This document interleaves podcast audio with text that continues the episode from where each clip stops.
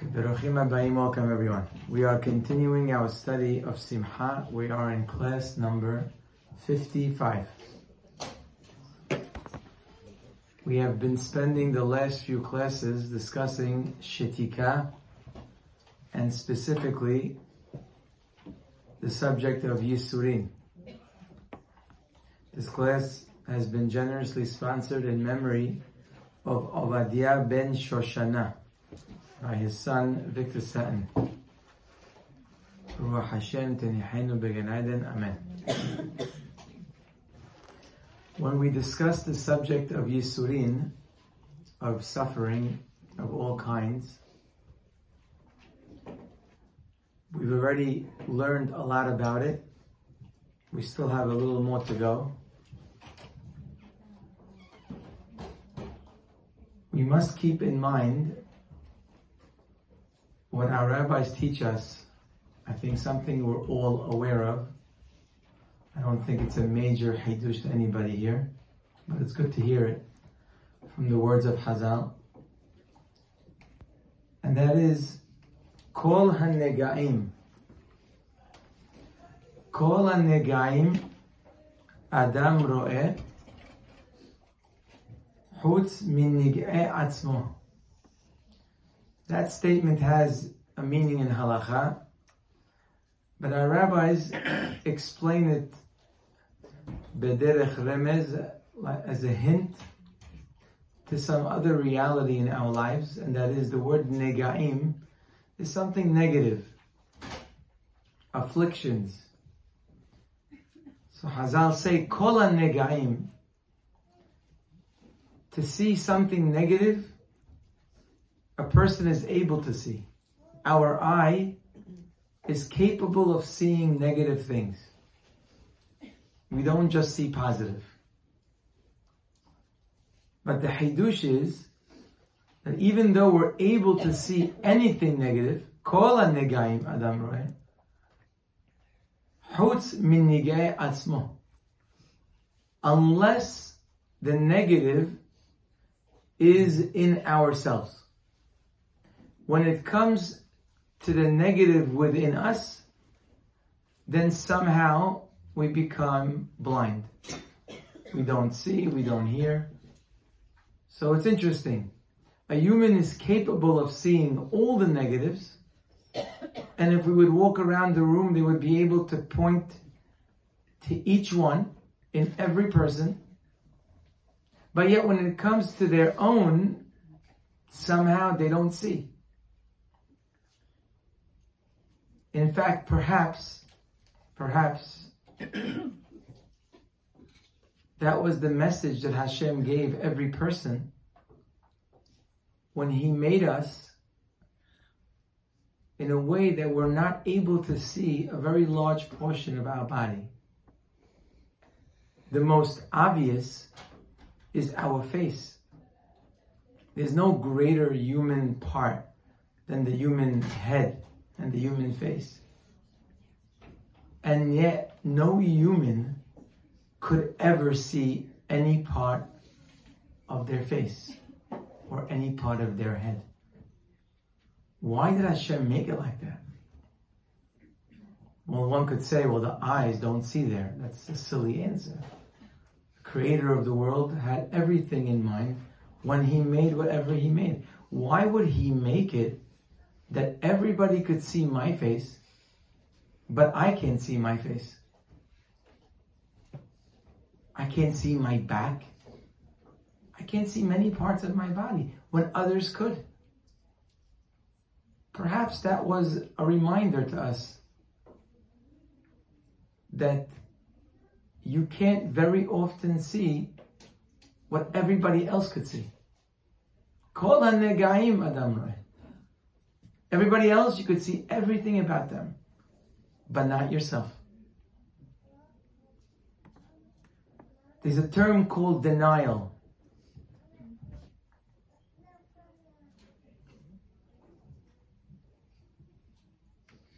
We have all seen a person in denial. This is a person who is unaware of some aspect of reality a reality that could be very clear to everybody else. They just don't see it. The person is not consciously lying. They can even swear up and down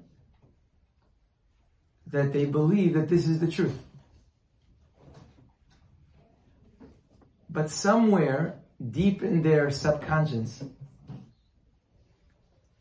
there is an awareness of the fact, but they're not able to access it.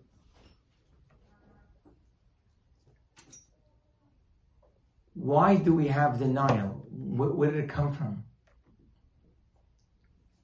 The human mind automatically tries to protect a person from pain. When we know it's a painful situation, we our mind says stay away. Even a little child, if they experience fire, they put their hand back.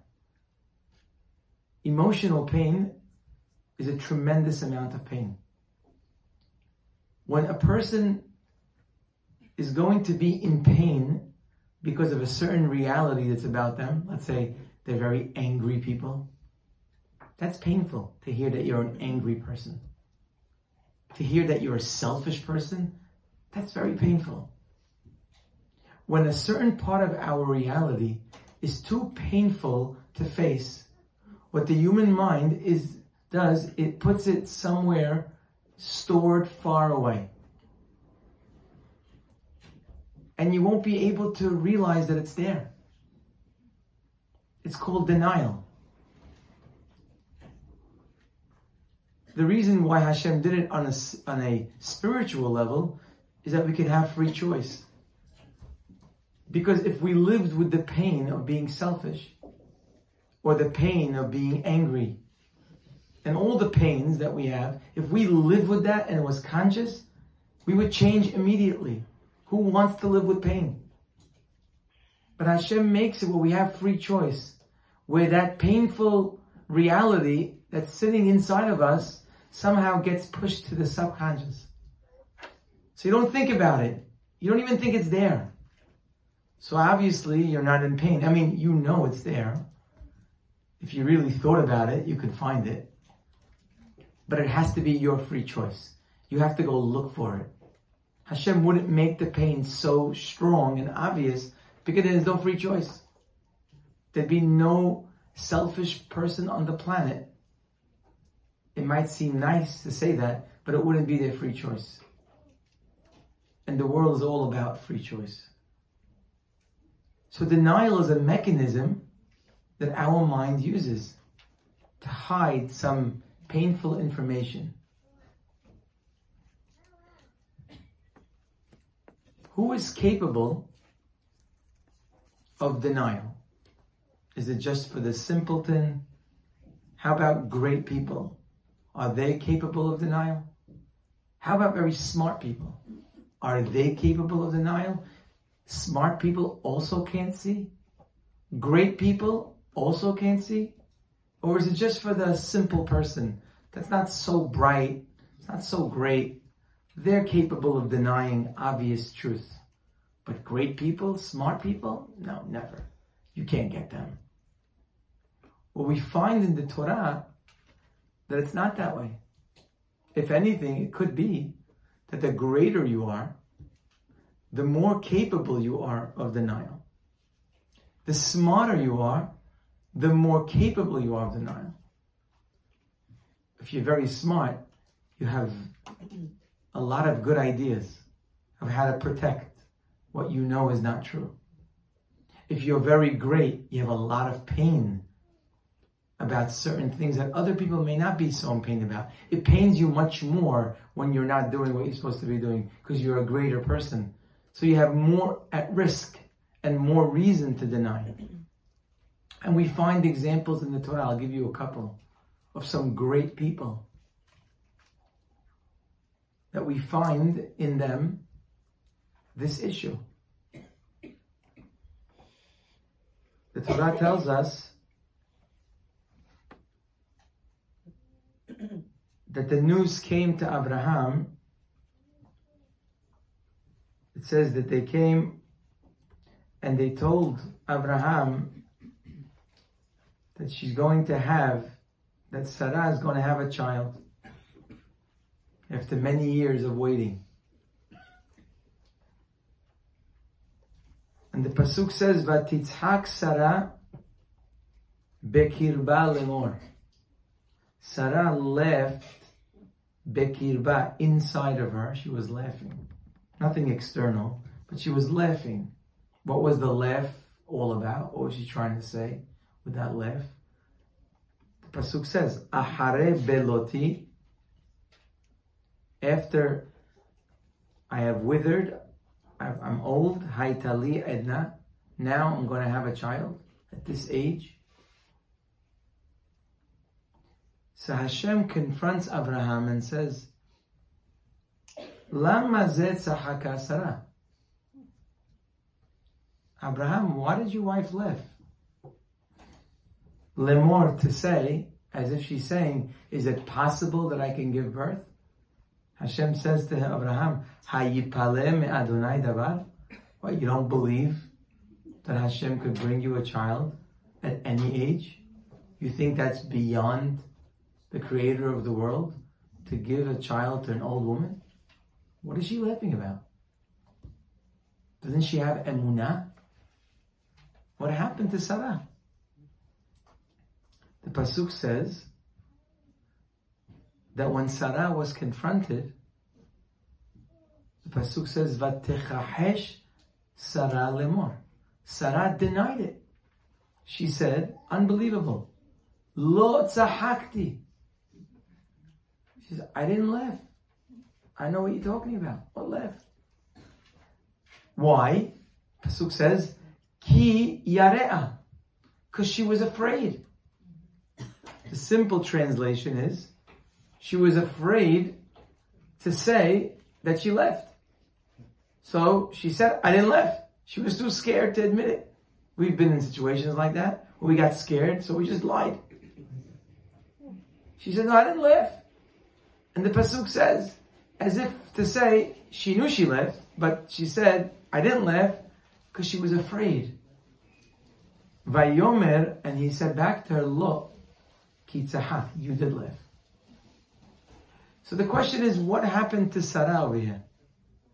How is she denying that she left? Because she was afraid? Doesn't seem to be on the level of Sarah Imenu. This is a woman that Hazal tell us never sinned. Well, there's one right here. That's an outward lie. Doesn't matter, you're afraid, you're still lying. You know, people have all excuses why they did the wrong thing. It's still the wrong thing, it's still called a bad thing. How can this woman be the woman that never sinned?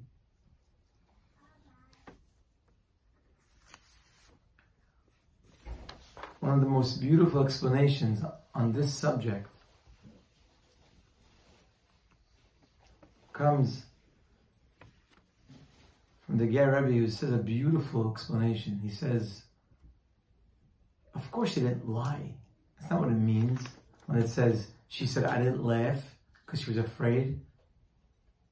He says, Lo tzahak, because she thought she didn't laugh. She really thought she didn't laugh.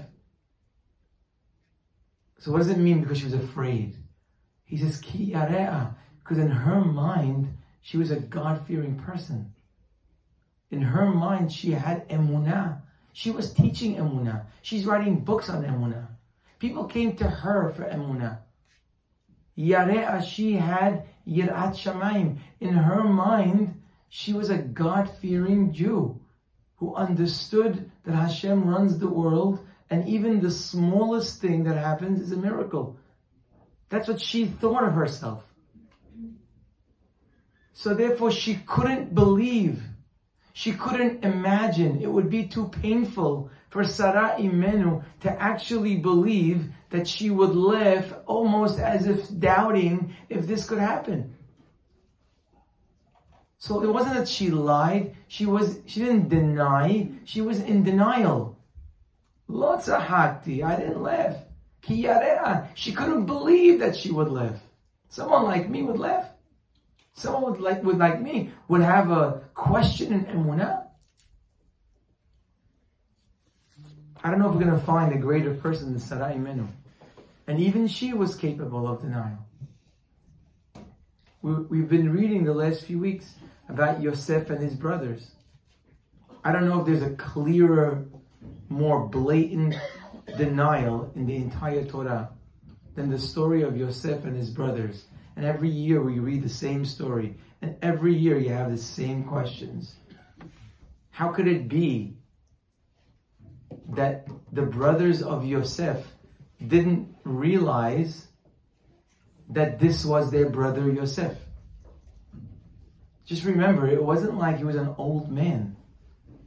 He left them at 17. This was when he was 30. So yes, he was a little bit older. And yes, Hazal say that now he had a beard. But people with a beard don't change completely. So he wasn't that much older and he didn't look that much different. And in fact, Hazal tell us that he looked like his father. That means he had a resemblance to the family. True, his name was no longer Yosef. Obviously, they would have figured that one out. And he was known to be a Na'ar Ivri. It wasn't a secret. That's what Sar HaMashkim told Paro. Oh, with us, there was a Na'ar Ivri, someone who was an Ivri. How could they not realize?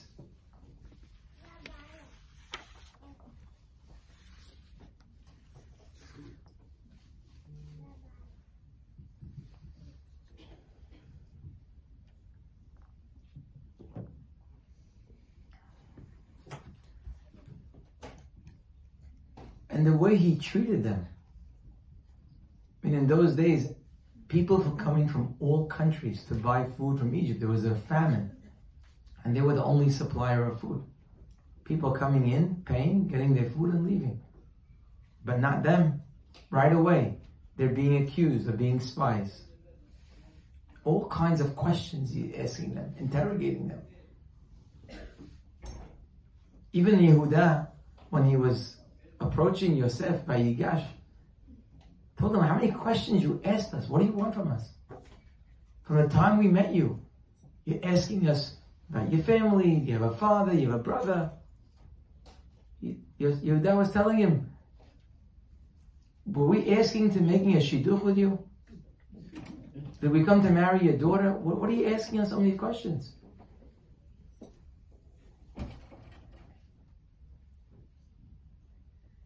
He invites them to his house to eat. Since when do people accused of being spies in a country get invited to eat with the prime minister? And he sits them down with all the respect and he puts each one according to his age. They couldn't, that didn't shock them. And then after they paid for the food, they looked and they found their money was put back. Then the goblet. And then he told them, go bring Binyamin. I want to see Binyamin. I want to see that brother. He keeps asking, how's your father? And even, Hazal tell us, even after he told them, Ani Yosef Ahichem, I am your brother Yosef. Hazal say they didn't accept. No, can't be. Until you had to prove it to them. What happened to them?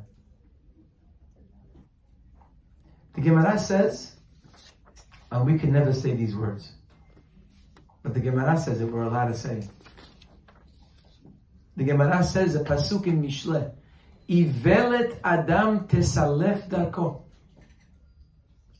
The foolishness of the person makes their road crooked. Sometimes a person acts foolishly, and because of their foolishness, they end up in a crooked place. They're smoking all their life, so they end up getting sick. They're drinking, so that something happens to them. Ivelet Adam, person talks in a coarse way, or they get angry all the time. They hurt themselves. The foolishness of a person, tesalef darko, they find themselves in the wrong place. And what do they do when that happens? Ve'al Hashem izaf libo. Then they turn to Hashem and say, what are you doing to me? Why'd you make me sick? I made you sick? What were you doing? Smoking for the last 30 years. I destroyed your marriage? Why were you talking like that? And on and on. Says Shlomo Melech, so often a person will make a terrible, foolish mistake, or many mistakes, and end up in a different place. They raise their children not in the way a child's supposed to be raised, not a Jewish child at least. And then they see that they're suffering with their children. And then they wonder, what happened? Hashem, why did you do this to me? Ivelet Adam tesalev darko. What you put in is what you get. But then they blame Hashem, why he's upset with them. The Gemara says that this pasuk, of course, is talking about every person, but says the Gemara, this pasuk specifically is talking about Yosef and his brothers, his brothers specifically, that they acted foolishly. But When they got their money back, pasuk says they said, "Mah zot asa Elohim lanu." What's Hashem doing to us?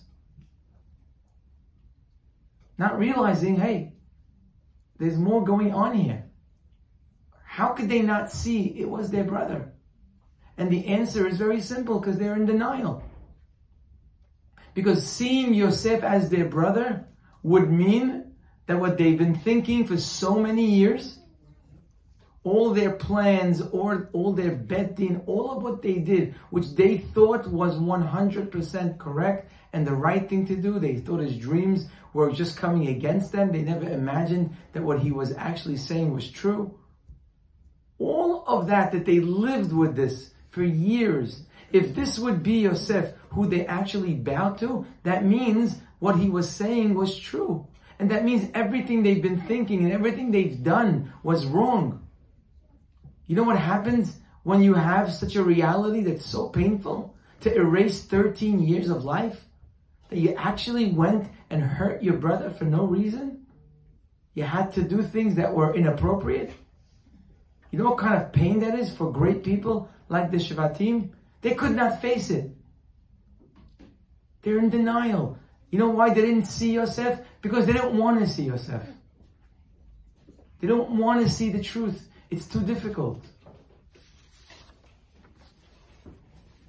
The Torah says it so beautifully when it says ki hashohad, that bribery, when you give a judge money, not money to judge in your favor, money as a gift. Thank you. You're taking time. Here's don't don't nope. I don't want treatment different than another guy. I just want to thank you. Shohad says the Torah. He's disqualified. Why? He wasn't asked to lie. The person told him, please judge fairly.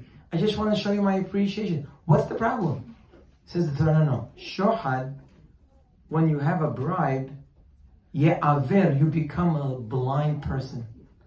Even if you're a hacham, you're a smart person, but you become blind.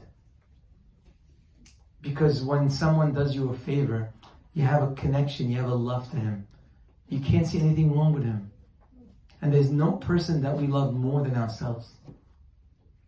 So it's not a secret that we would want at all costs never to see anything wrong with us. And even when we see wrong, we have all kinds of explanations and ways and why it's really not so bad, or it's not really us, or it's really our situation, and it's really our husband, and it's really our children, and it's really, you know, we have all kinds, it's all part of the denial process to shake off any kind of guilt or bad feelings. So again, it's not just us that's capable of it. Some of the greatest, wisest people of history have been dealing with denial. So when we study the subject of Yisurin, denial plays a very big role in our reactions. We've been studying how Yisurin have a purpose. And the purpose is to make us greater, to raise us to another level, but has no purpose in our lives, Yisurin, if we're not able to live reality, if we're going to live with denial, if we're going to look at ourselves as almost perfect, nobody thinks they're perfect, but almost everyone thinks they're almost perfect. If you live in almost perfect reality, very hard for any Yisurin to make any kind of impression on you. It's very hard. Just the other day, I'm talking to somebody, and I could say, I don't know for sure, I'm, I'm pretty confident that they have probably 10,000 things they need to change in their life. I could probably sit down and name at least a thousand off the bat. Not big things, but a lot. And the person is telling me, I don't understand. I do nothing wrong. and of course, I had to agree because there was nothing to argue about. There wasn't a question. It wasn't like, Rabbi, do I do anything wrong? It was a statement. So, of course not. And I believe the person uh, 100% was saying the truth in his mind. But it's such sheker. So if we're going to play the denial game, then really no Yisurin can ever reach. Because even when it lands, you can't imagine why. And then you'll turn up and say, Hashem, why? Why are you doing this to me? You know I'm perfect. I, what's the problem? So living a virtual perfect reality will make Yisurin useless. Because if Yisurin are there to bring a person a message, to do something, to change something, you can't do it if you don't think there's anything wrong. And it's not because you're lying, it's because that you don't see. You don't see because you're in denial. And you need to uncover all the hidden things that are hiding. I must share with you a very beautiful statement from the Chovot HaLevavot. Baruch Hashem, over the weeks and months and years, there's a lot of important things that we learn about. And all of them are worthwhile to learn and to review. But if I had to vote, I will tell you that the statement I'm about to tell you has to be one of the most powerful statements that anyone can ever hear and most relevant in our lives. That you need to write it and put it somewhere that you could see it every day. Before I tell you the statement of the Chovot HaLevavot, I'm going to read for you a pasuk in Tehillim. And unfortunately, I will not be able to finish the statement today. Today, I'll only be able to do half of it. It's not a long statement. The pasuk says, "Tob veyashar Adonai, al ken yore hataim badarech." We actually learned this pasuk last week, but we gave a different explanation. But simply the pasuk means Hashem is good, Hashem is straight, and therefore, because He's good and He's yashar, therefore al ken yore. The word yore is lashon Torah. Yore means to teach, like a more. Al ken, therefore, yore, he teaches hataim. He teaches people who are doing the wrong things. He teaches them badarech, which means that Hashem has a road how to teach somebody. Not one road, many roads. Each person in their situation, Hashem has a road how He's going to teach them. Hashem is a master teacher.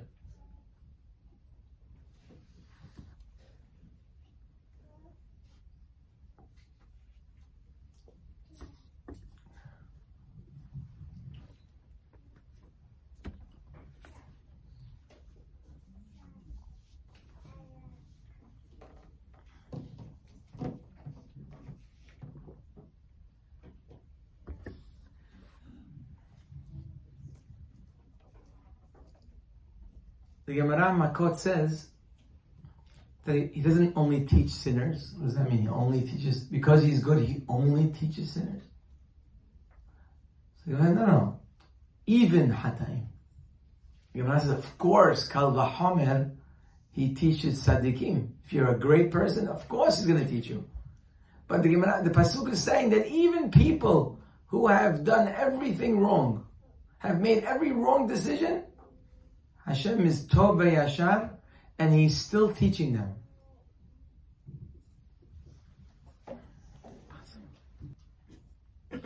Says the Chovot Levavot that although, again, Hashem has many ways of teaching, but there are four major categories in how Hashem teaches us to go to a better ending, teaches us to get to a higher place, teaches us to have more simha in our lives teaches us to have a greater level of accomplishment.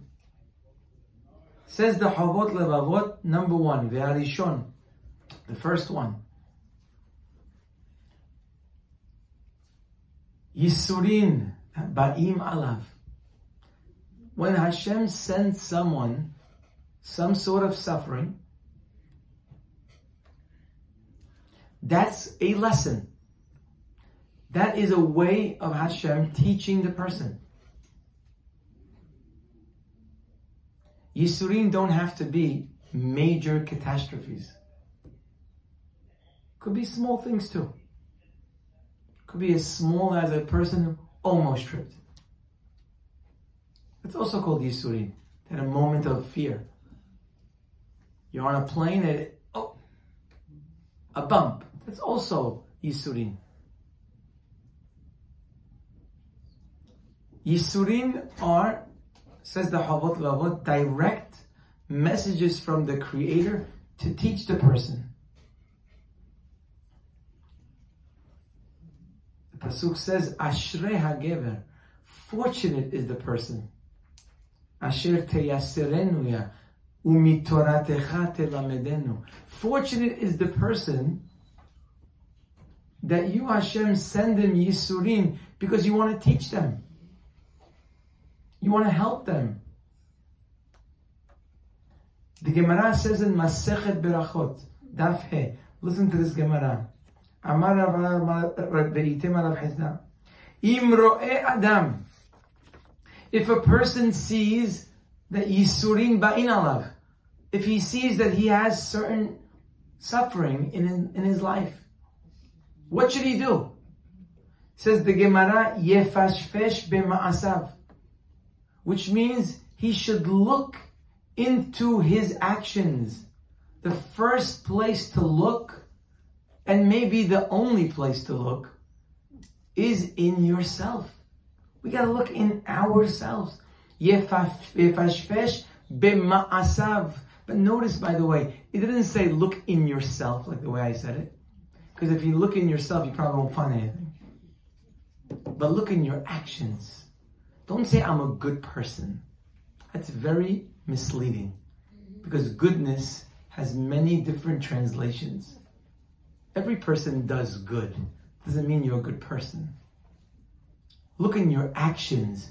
Don't say, I'm good when you just yelled your head off at somebody that did something you didn't like. Wait, that, that's not good. Don't say, I am good. Because it could be you are good, generally. Look into your actions. Look at the way you treat people. When you see somebody, do you give them a warm hello? Do you do that? You don't do that? I do it sometimes. I do when my grandson comes over. That doesn't count. Do you treat every person you see like you see your son who you haven't seen in a few months? Uh, no, I don't do that. Well, that's wrong. We're expected to greet people and make them feel like a melech. When your grandson comes to your house, he feels like a melech because you make him feel that way. That's not just an obligation for your grandson, it's for every person you see. Do you do that? No. Well, I know you're a nice person, but that's wrong what you're doing. We're not. This, this is not a. This is not a court case. If you're nice or not nice, if you're good or no good. Yisurin are not there to pass judgment on you. It's coming to teach you that there are things that you could be doing better or things that you're doing wrong. And you can't excuse yourself by just saying, I'm good. Look, I go to class. I'm in this class. Am I good? That's not fair. Of course you do good. Remember the Gemara says, if Hashem teaches hataim, all the more so tzaddikim. If you're doing good, all the more so He needs to teach you. Yefashpesh b'ma'asav. Look in your actions, not look into your self-image. Because the self-image is generally good. And I could say confidently, for most of us, our self-image should be good. Because we do a lot of good. But that's not the answer. You cannot sit and tell me I don't do anything wrong. That's not fair. Yefashpesh b'ma'asav. Look in your actions. And the Gemara brings a pasuk, a pasuk in in in Echa. This pasuk was brought down by Yirmiyahu Navi when he was writing about all the terrible things that happened during the destruction of the Bet HaMikdash. Ani Hagever Ra'oni, a long perek over there talks about all the different things that were happening. And what was the end, the total, the, the sum total of all that? Okay, bottom line. What are we reading? Echa. Pasuk says, Nahpesa derachenu. We need to look into our ways. Venahkora. And we need to look again. Nahpesa means to search. Nahkora means to have a hakira, to have a to have a, a greater look into the matter.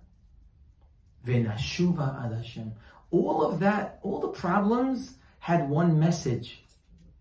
It's not just for the time of Echa, it's for now. Whenever there's Yisurin, a person has to read the Pasuk. Nahpesa derachenu. Let's look into our ways. Yes, some ways are great, but maybe not always.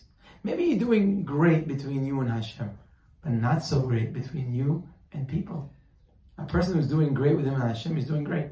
He's learning Torah all day. He's doing so many mitzvot. His tefillah is just off the top, the best. Unbelievable. But there could be a whole area of his life that they're ignoring. Or ignoring some of it. Maybe Lashon Hara. Maybe not giving kavod to people the right way. Or a person could be beautiful when they, the way they treat others, so kind, so nice, so warm. But when it comes to them and Hashem, weak. The Shabbat, Hadzi, Hadzi. I have a beautiful Shabbat. It's not about being beautiful. There's a Shabbat called Shabbat Kehilchata, and there's a Shabbat not Kehilchata. You have to ask yourself, is my Shabbat really the right Shabbat? A person's tefillah, a person's kashrut, a person's oh, anything they do. That's called derachenu. You have to look into all your ways. It's not fair. It's not fair. It's not fair to look at one of your ways and say, well, look, I'm very charitable. That doesn't cover the whole person. Oh, I go to a lot of classes. That, that's great. Doesn't cover the whole person. Derachenu means search all your ways. So what's this difference between nahpesa, search, venahkora, and look deeper into it? What is the difference? The difference is as follows. Nahpesa means you're looking to see what you're doing right or wrong. That's one section. Nahkora is a whole different study. It's a whole different look. It's not a look about what you're doing wrong or right. It's about what you could be doing more. Because Hashem gave you opportunity and gifts that He may not have given others. For example, maybe because you were blessed with more money, you're not doing enough with your money. Maybe because you have influence more than others, you're not doing enough with that influence. So it's not so much that you're not doing the right things, but you have greater opportunity to do things and you're not. Hashem puts us in life and He gives us opportunities to shine above others. Whether it's opening something that needs to be open, an organization, whether, it's involvement in things that not everybody has the ability to be involved. Nahkora means look deeper to see if there's more you could be doing with what Hashem gave you. It's your great potential. Says the Gemara, that's what you do when you have in your life something go wrong. Look good. You know, for most people, the first thing they do when they have something go wrong is they check the mezuzah. I don't know if you know that. I say the poor mezuzah. What did the mezuzah do to you? That every issue that has any relevance to your life, you blame the mezuzah. How, how does is that, that is that the right reaction? I'm not saying you shouldn't check mezuzah. But why are we rushing to the mezuzah? Look what we do. Something goes wrong. Instead of taking the lesson, we go somewhere else. The lesson is for you, not the mezuzah. What do we do? We call a rabbi, not to get guidance, to get a blessing. A blessing is also good. But more than the blessing, ask for guidance. You know, the Torah, when we find different situations about people who are in trouble, like let's say the person who has tzara'at, it's a spiritual disease. The Torah says, send him to the Kohen. Let the Kohen deal with him. Why the Kohen? What does Kohen have to do with leprosy? Answer is the Kohen is someone who's a wise person, a person who's supposed to be learning Torah, so that he can guide him. The Gemara says, if somebody's sick, let him go to a hacham. Let him go to a wise person.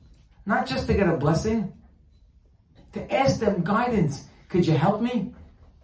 Now, if you're not going to ask clearly, nobody's going to tell you. If you're not going to say, tell me, is there anything wrong with me? Even a rabbi will not tell you. If you ask, what's, what's the guidance? He'll say, you're such a tzaddiket, you're really so special. I really can't understand. Because probably you can't handle it. Or at least he thinks you can handle it. It's not such a good thing to throw punches at people if they're not ready. But you have to ask. You have to say, is there anything that you know about me that I need to change? Can I tell you what I do here? Maybe I could do that better. That's called nahpesa derachenu. The, the direction isn't the mezuzah. If a person is dealing with something, it's not the bracelet that, that's going to make it work. A person needs to look into themselves. Not an easy thing, granted, that we should look into ourselves. Like I said, it's painful, but there's no choice. And by the way, this is the story of our people from way back. This is the way we react. Let me give you a few stories you could appreciate it. The Gemara says in Masechet Berachot, I give you these stories as an example. There are so many. The Gemara says that Rav Huna was one of the great sages in our history. Rav Huna, the Gemara says, had 400 barrels of wine, and they all went sour on him and became worthless. So Rav Yehuda went to visit him because it was a big catastrophe, he lost all his money. Rav Yehuda and the Hachamim went to visit him. Now, I don't know what you would do if you went to visit someone who lost all his money. I'm not sure what you would say then. I'm quite sure you won't say this, and I'm not saying you should. Because the people you're visiting are probably not Rav Huna. You would probably say, like, no worries, don't worry, it's gonna be fine. You'll pick yourself up. Don't give up. Which again is the right thing to say. I don't say that. But listen to what they told Rav Huna. They told him, Le ayin mor bemileh. You know, you better check yourself out. Well, could you imagine? You just lost everything. Guy comes in, the rabbis come in, you? You better check into your business. Listen to his answer. Amar lehu, he says to them, Umi hashidna be'enaychu? He says to them, Do I look like a criminal in your eyes? Do I look suspicious to you? You're telling me look into your business dealings? Obviously, he was stunned. Rav Huna was a very great man. What are you talking about? Listen to their answer. Amrule, they said to him, Mihashid kucha berichu de avid dina belodina. Oh, so you're accusing the creator of the world to be a criminal? You're suspecting him of doing something to you without any reason? You're asking us if we're suspecting you? So you're suspecting the Creator? You think He just does this for fun? You think He's just playing a game with you? What are you saying? That woke him up. Even Rav Huna, imagine, even Rav Huna, talk about people in denial. Even Rav Huna couldn't imagine. But they told him right. They said, listen, be careful. Watch what you're saying. You're upset. We're suspicious with you. You're doing worse. So then he told them, Amar lehu, he said, so tell me, did anyone hear something about me that I have to fix? He didn't say that before. He couldn't imagine it. They told him, yes, we did. We heard that in your business dealings with the people who work for you, you're not paying them the way you're supposed to. I don't want to get into the details. Not important. He says to them, I'm not paying them. He says, you know how much they steal from me? These people are stealing all day from me. Want to see the camera? Look at this. Aisle four. Boom. Almost empty. Not from the customers. They're stealing all day. And you're telling me I'm not paying them? Of course I'm not paying them. They still owe me. Ah, they told him, oh, that's what people say. Batar ganava ganov. Sure, a guy steals, you could steal too. No, just because they're stealing from you, what are you stealing from them? He said to them, you're right. It's true. Kabil na'alai. I will accept upon myself that I'm going to pay them. It was a mistake. The Gemara says that story had a good ending. Some say turned back into wine, or some say the vinegar became very scarce in the city, the prices went up. But that's not really the point. The point is, you see that the reaction is, wait, are you suspecting the Creator? When you say that, are you suspecting me? So who are you suspecting? The Gemara says that Rav Papa was once walking up the ladder and one of the rungs fell. And he almost fell. Gemara says he felt bad. He says, Wow, what did I do wrong? That I almost fell off the ladder. And Gemara said they're trying to figure out what he did wrong. And he couldn't find anything. They told him, maybe Ani came to you and you didn't give him money me and you would say, oh, who bought this ladder? What kind of ladder is this? Who made the ladder? Let's sue the company. And Maybe you should. That's not the point. But that's not the first reaction. There's a reason why the rung fell off the ladder. That's called a lesson. There was a lesson planned that day. You were the student, and the ladder was the book. And you need to learn from it. Yerushalmi says that one time Rabbi Hanina ben Dosa was sitting and eating on Leil Shabbat with his wife, and the table broke. It happens all the time. One of the legs breaks. How many times you sitting on a table, boom. People get angry, people get mad. Too much food on the table. Who kicked? Who did? Rashat, the guy who sold it to us. There's all kinds of reactions. Gemara says, he told his wife, why, did this happen? Now again, I don't know if we can ask these questions because we could probably list like a thousand things why it happened. But these people lived a different kind of life. They couldn't understand why. They're trying to figure out why this happened. What do we do wrong? His wife told him, You know, I just remembered. I borrowed food from the next door neighbor and I didn't give maaser. In Eretz Israel, you have to give maasrot.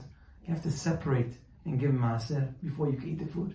Not like you go to the store and you buy food. In Israel, you have to have kashrut even in the food store. Because you have to separate masrot. Say, ah, I took from the neighbor, I didn't separate masrot. This is a great one. I don't know if this will ever register by us. Gemara says Rabbi Tarfon was once sitting eating.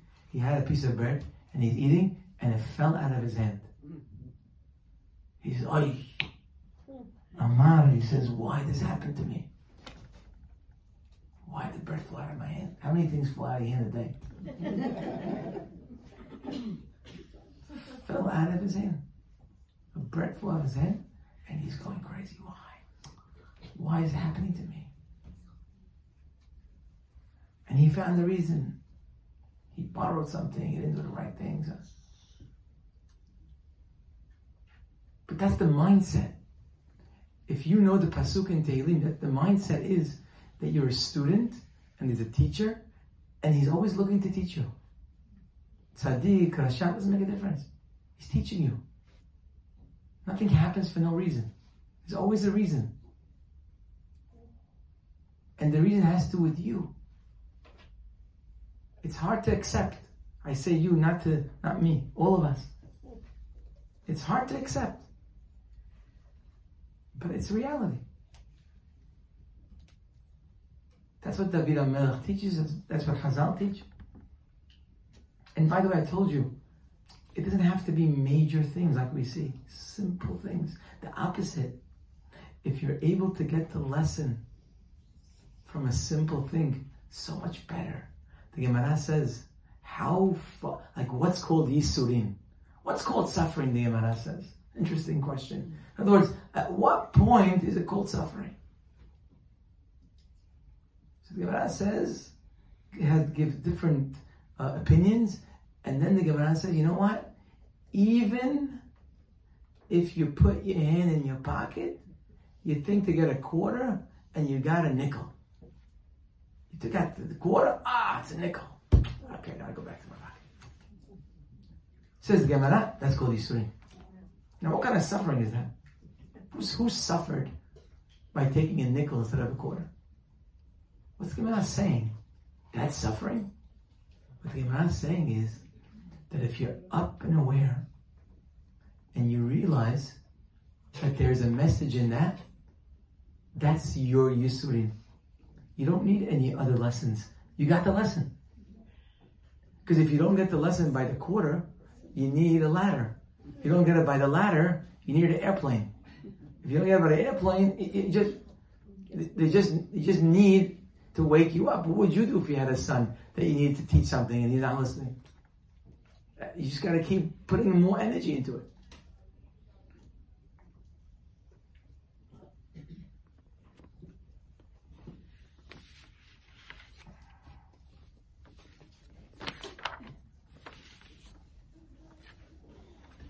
By the person who had leprosy, as we mentioned, he sent to the Kohen to determine if he's tameh, to help him, whatever it is. And the Torah says a number of times, Vira'ah Kohen, and the Kohen will see him, and he'll see his issues. But one time, the Pasuk says, by the end, when he's coming pure from his leprosy, remember the guy who got leprosy is because he did something wrong, he spoke the wrong way, Lashon Hara, he had an eye, a very narrow eye. Every time it says Vira'ah Kohen, Vira'ah Kohen, more than 10 times it says Vira'ah HaKohen, Vira'ah HaKohen. He sees, he sees. But when it comes to the Kohen making him tahor, it says Vira'ahu HaKohen. And as the Kohen sees him, what did they add Vira'ahu? The Siftei Tzaddik says, no, no, because by the purification, it's not enough to see what's on his body. Vira'ahu, he wants to see if he got the message. Did he change? Till then, he was looking at, at the tzara'at. But by the purification, Vira'ahu, he wanted to see what happened to him. Did he change the way he spoke? Did he change his behavior? And till now, I brought you different examples of Jews, of great people. This mindset was even obvious to Goyim. How do I know that? Look in the story of Yonah. We all know the story of Yonah, more or less. We read it in Half Kippur. Yonah is a messenger of Hashem, he's a Navi. He's sent on a mission. He ends up trying to escape his mission, doesn't want to do it. Not the time to get into it now. Bottom line, he ends up going on a boat, he's running away. Running away from his mission. He's on the boat with all Goyim, and they're traveling on the boat, and all of a sudden, there are major storms at sea. And the boat was ready to fall apart. So they turn to Yonah and they ask him, Hagida lanu, please tell us, Ba'asher lemi hazot, why, who on this boat has done something wrong that we have to suffer because of him? This is goyim, idol worshippers. They ask him, why is this happening? Who is responsible for this? They told him, Ma What do you do? Maybe you did something wrong and maybe you're in the wrong business. Maybe the people you come from, maybe they're the wrong people. And we have to suffer now because of that. Which nation do you come from? Maybe you're part of a, some terrible nation that was suffering here. Amazing. What you see, you see these words and what? Goyim asking this? Even the goy knows there's no yisurin without something wrong. It's like people say, "Oh, so you're you're blaming me." I'm not blaming you for anything. It's not about blaming. It's not a blame game. It's not about anybody else. It's about each person for himself. It's not about going in public and telling people, "Oh, you." I would not recommend this, by the way. What's going to happen after this class is each person is going to start saying, "Oh yeah, those people." And I mentioned on Shabbat something I believe is very true, but I never saw it in any book. I've noticed in my life that people love to hear Musar. They love Musar. They love it. Give them halacha, I don't know. What to do on Shabbat, maybe. Musar, love it. Sit and talk Musar all day. They'll sit and listen. But God forbid you tell a guy Musar straight. I've done that. You go over to a guy, he's been coming to your class for like years. Loves it, listens to everything you say. Then you go over to him and say, listen, I want to tell you something. You should work on your anger. It's wow, why are you saying that to me? Gets all angry and upset. And you think these I don't understand. You've been sitting in class for four years. You didn't get upset. In fact, the opposite, you loved it. But then you tell him one thing, he gets offended. How do you explain that? So I have the explanation. I think it's a very simple explanation. I think that people love musar because they always see the person next to them as a real problem. and they love it. You talk about anger, they say, oh, Rabbi, you got it. You don't know how many people I know like this. Any subject that you discuss, like you'll just have like hundreds of people in your mind flashing the stubborn, oh yes, I know people like that. Arrogant, oh. You know how many classes I've given and people say, Rabbi, that was great. You really gave it to them. you don't know how much they need that. It never even dawned on the person that this could be also him. No, it wasn't even like a thought. It was like, not even a, he wasn't coming to say anything wrong to me. Everybody's walking out happy, Sameach. If you would say the same words one on one, you'd lose a friend for life. So why is everyone happy? Because everyone feels great. How everybody else is so corrupt and so horrible, and they're just above it all. Because we take the message and we just say, oh, I know people like that. And we love that. So I don't recommend after this class that we go around and tell people, oh wow, you almost fell off the chair? Sekila. That's your sekila. You should really work on your uh, Shabbat. Because that was like stony. Just. Oh, you have it? I, I don't recommend that. I don't think that's not the point of this class. I did not come here to give you musar. I came to teach us that when something happens, we have to ask the question to ourselves. When somebody else happens to it, it's a different story. So don't take the wrong message. Yes, I'm talking to you. Mm-hmm. If you, get, you might get upset, you might not come back. Okay. But that's the only system. Is that each person take responsibility for themselves. Don't live in denial.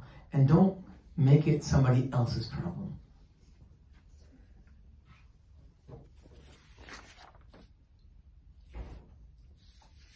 And by the way, there are always explanations.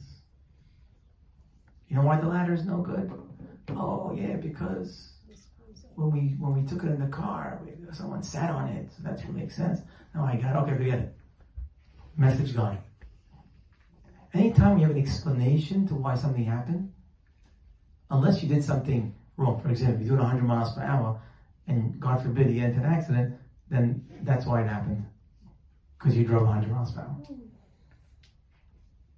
But to look for reasons why it happened, oh, maybe because this, and maybe because of that, and nothing to do with anything. It makes us feel better. Oh, so it's not about me. Okay. Because someone sat on the rung. That's why. That's a terrible mistake. And you should know if the lesson is meant for you, it will always catch you. It doesn't matter where you go. It doesn't matter where you escape. And it doesn't matter where your mind mentally takes you. If the lesson is meant for you, the lesson will get to you.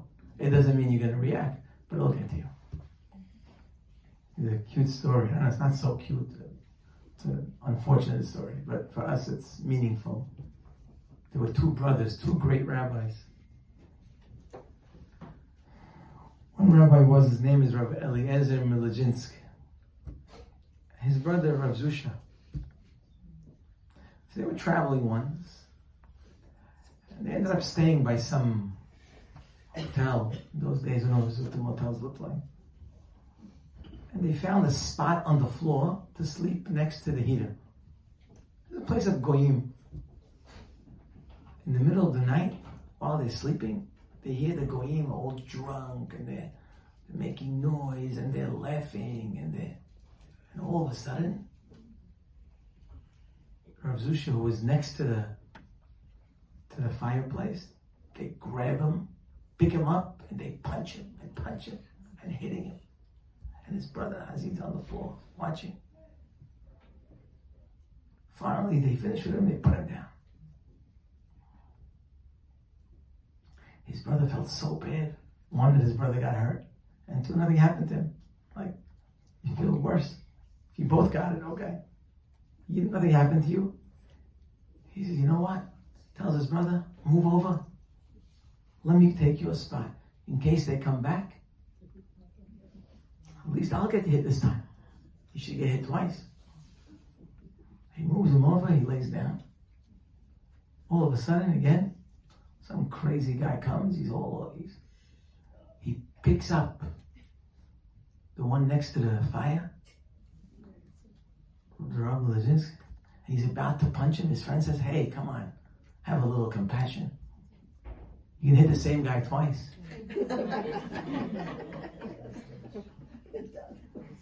Because you're right. He puts him down, takes the other guy.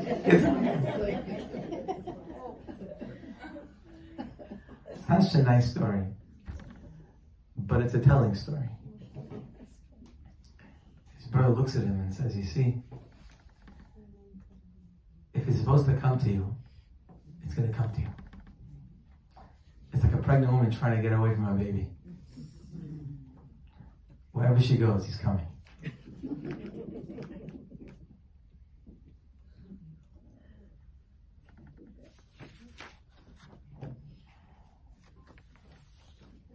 Says the Chovot Levavot, that's lesson plan number one. That's the number one, I mean, that's the way he put it.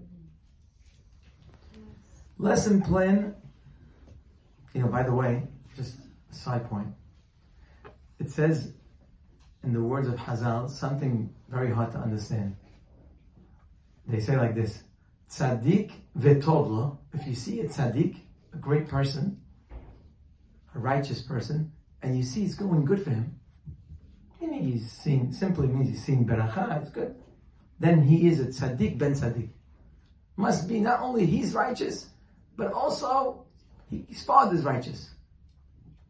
Tzaddik veralo. What if you see a tzaddik and not so good, it's not happening as well as it should, uh, Yisurin, then he must be tzaddik ben rasha. Even though he's righteous, but maybe his father's not so righteous. Simply hard to understand this statement, but I saw once a beautiful explanation. Listen to this explanation. They explained that both of these people, both of these tzaddiks, are having a hard time. They're both getting some the first lesson of the Chovot Levavot. They're getting something in their life.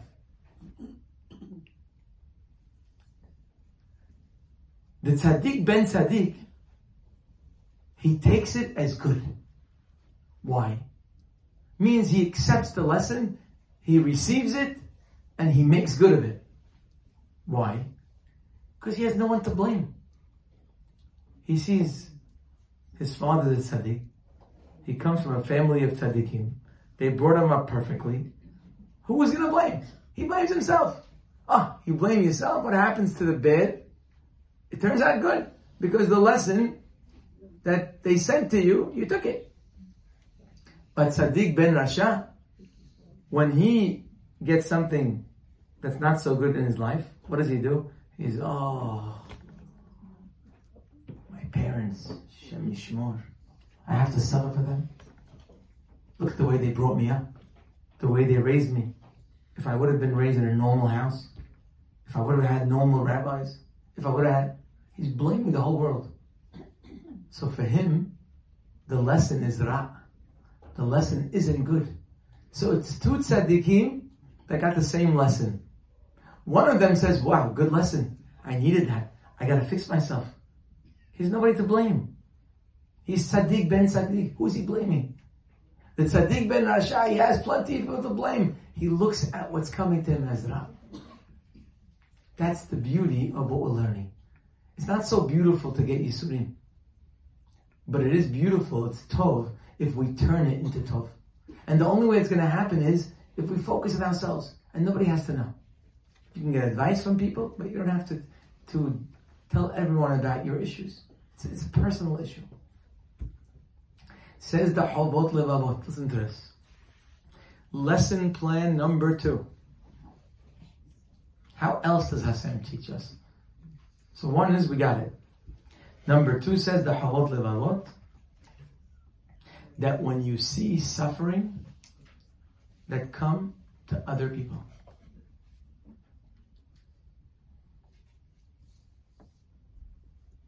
Which means that if you saw or were shown the suffering that other people are going through, whatever it might be, that's a lesson planned for you.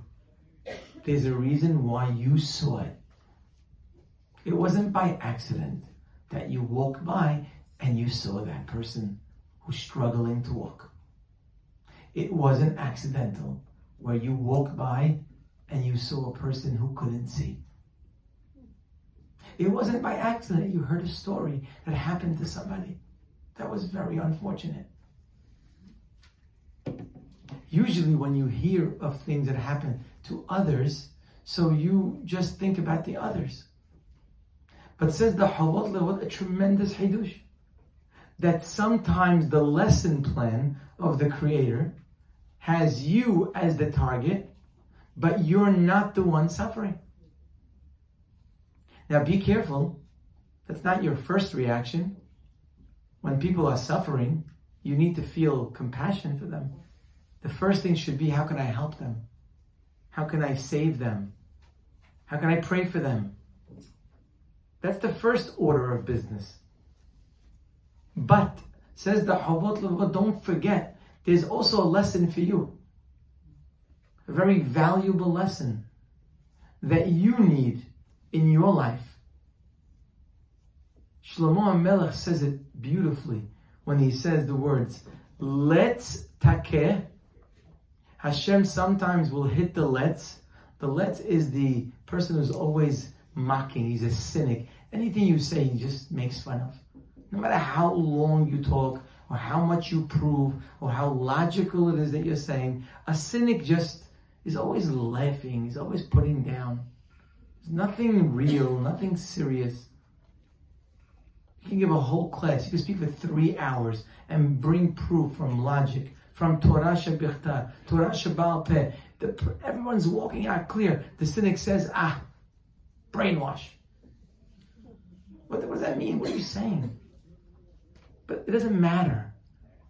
Because all he's trying to do is take out the, deflate the energy that comes from truth. A letz doesn't get messages.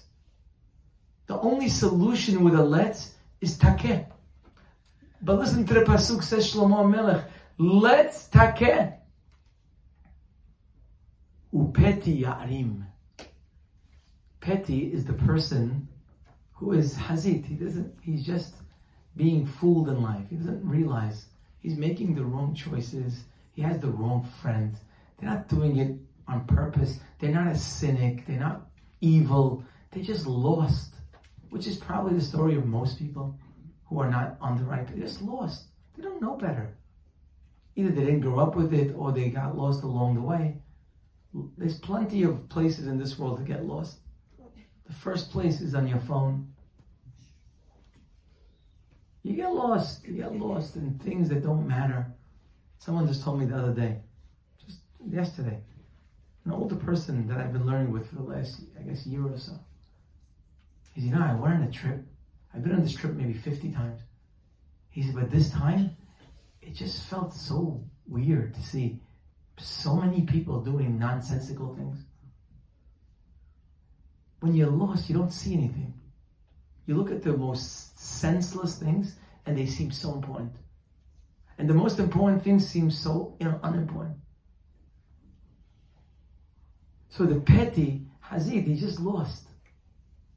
But when he sees that the makot, when the letz the makot, the letz, you could only send the makot. But the petty yarim, he will learn from the makot of the letz.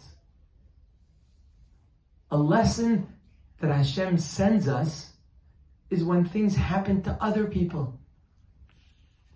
Fortunate is the person who takes such a message into their lives. There are so many things that we see around us, so many tragedies that we hear about, close to us and even far. They are meant for a reason. They're meant to avoid Yisurin. A person who gets Yisurin needs the lesson direct. But if you can get the lesson when you hear about other people, you're so much better off. You see, you only need the first lesson if you didn't get the second one. If you got the second lesson, you're good. It works like in steps. There's so many thousands of examples. The Pasuk says, Tzarot levavi yerhibu. We explained that last week. David HaMelech says, Tzarot, when you send me troubles, they open my heart, I become better. Take me out of my suffering. Almost seems to be contradictory. On one hand, you say tzarot are great, but save me from my tzarot. So last week we gave one explanation, but then I'm going to give you another explanation. Some explain tzarot. When I see tzarot in others, I get better. I ask myself, why did I hear about that? Why am I going through this now? Why did my friend have, why did it happen to them? Tzarot, when I hear other tzarot, right away, I take the message, my own problems I don't have to face because I already got the lesson from somebody else. The pasuk says in Shir HaShirim, Am Yisrael, the neshama that every one of us has, says to Hashem, Moshcheni, pull me, Hashem, pull me after you. Aharecha narutza, so I could run after you. Moshcheni means, bring me after you. What does that mean? One great rabbi explained beautifully when it comes to acquiring an animal, if a person wants to acquire a book, the way they acquire it is they pick it up. That's called an acquisition. It's an active acquisition. So it becomes yours when you pick it up. When it comes to a heavy animal, how can you acquire it? Can't pick it up. So there's two ways to do it. Either you call the animal towards you and say, hey, come to me, come. And he comes to you. Ah, that's yours. Or if you hit him and he keeps going because of your shots. Says the Pasuk in Shir HaShirim, Hashem, please, Moshcheni aharecha narutza. Call me so I could run after you. Don't acquire me with a stick. Don't acquire me by hitting so I have to run. Moshcheni, acquire me by calling me to you. And I will run towards you. I want that type of acquisition with us. Moshcheni aharecha narutza happens when a person sees and hears about others and they take the message for themselves. I'll end off by telling you a Gemara that you might be surprised to hear. It's a little bit shocking. The Gemara says, Amar Rabbi Elazar, En pur'anut bala olam, ela b'shvil Yisrael. Interesting. What an interesting thing. He says, no problem happens in the world doesn't have a message for Am Yisrael. And as she says, to give him a lesson, to make teshuvah. The Gemara says, even sefinot, even ships that are traveling from Spain to France. In those days, France, there were nowhere, no Jews near that area. No, not even close. We're in the Middle East. This is all in Europe. Even if a ship sinks over there, has to do with Am Yisrael. Something has to do with Am Yisrael.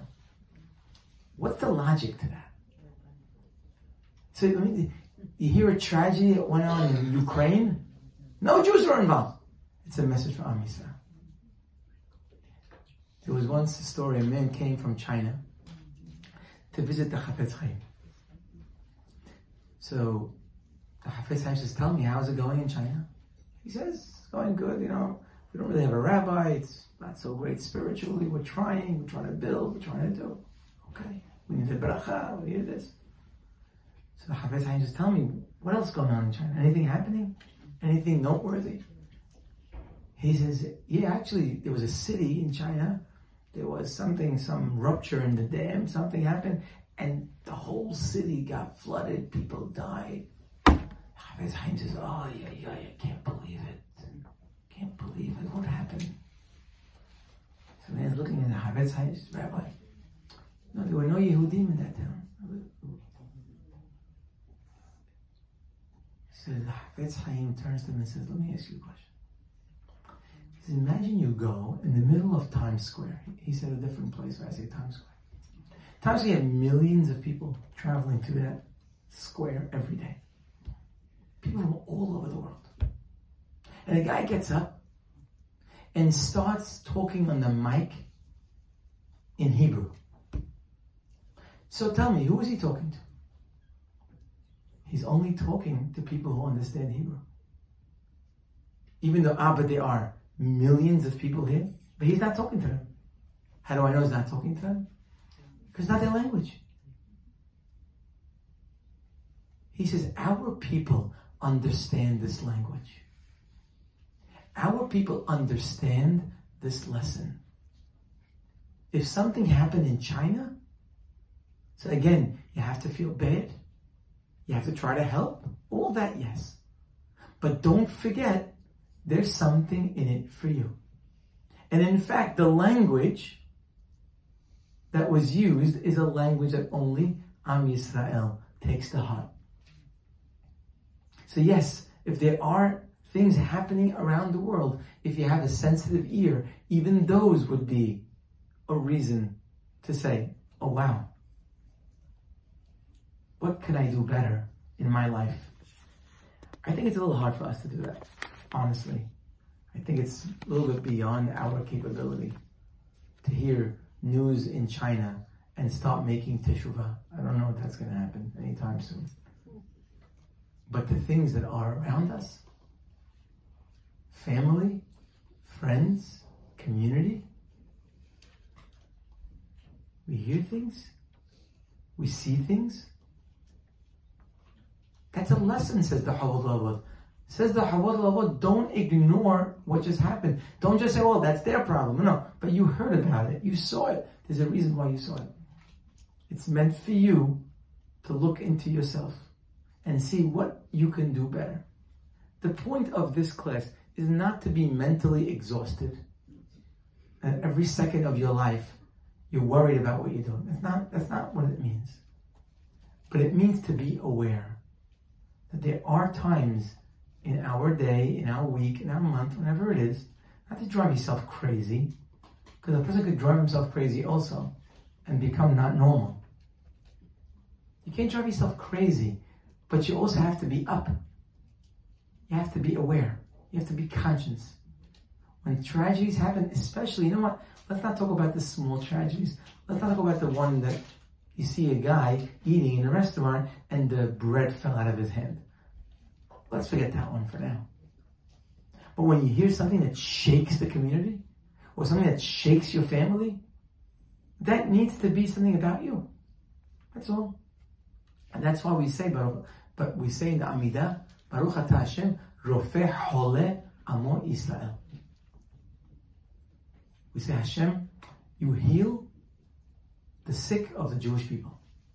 And the obvious question is, why do we say that? For what reason do we have to say, Rofeh Amo Israel? Hashem sends refuah to all sick people. Just say Rofeh Holim. So simple. We have to make it now a Jewish issue? Hashem only heals the Jewish people? It's not true.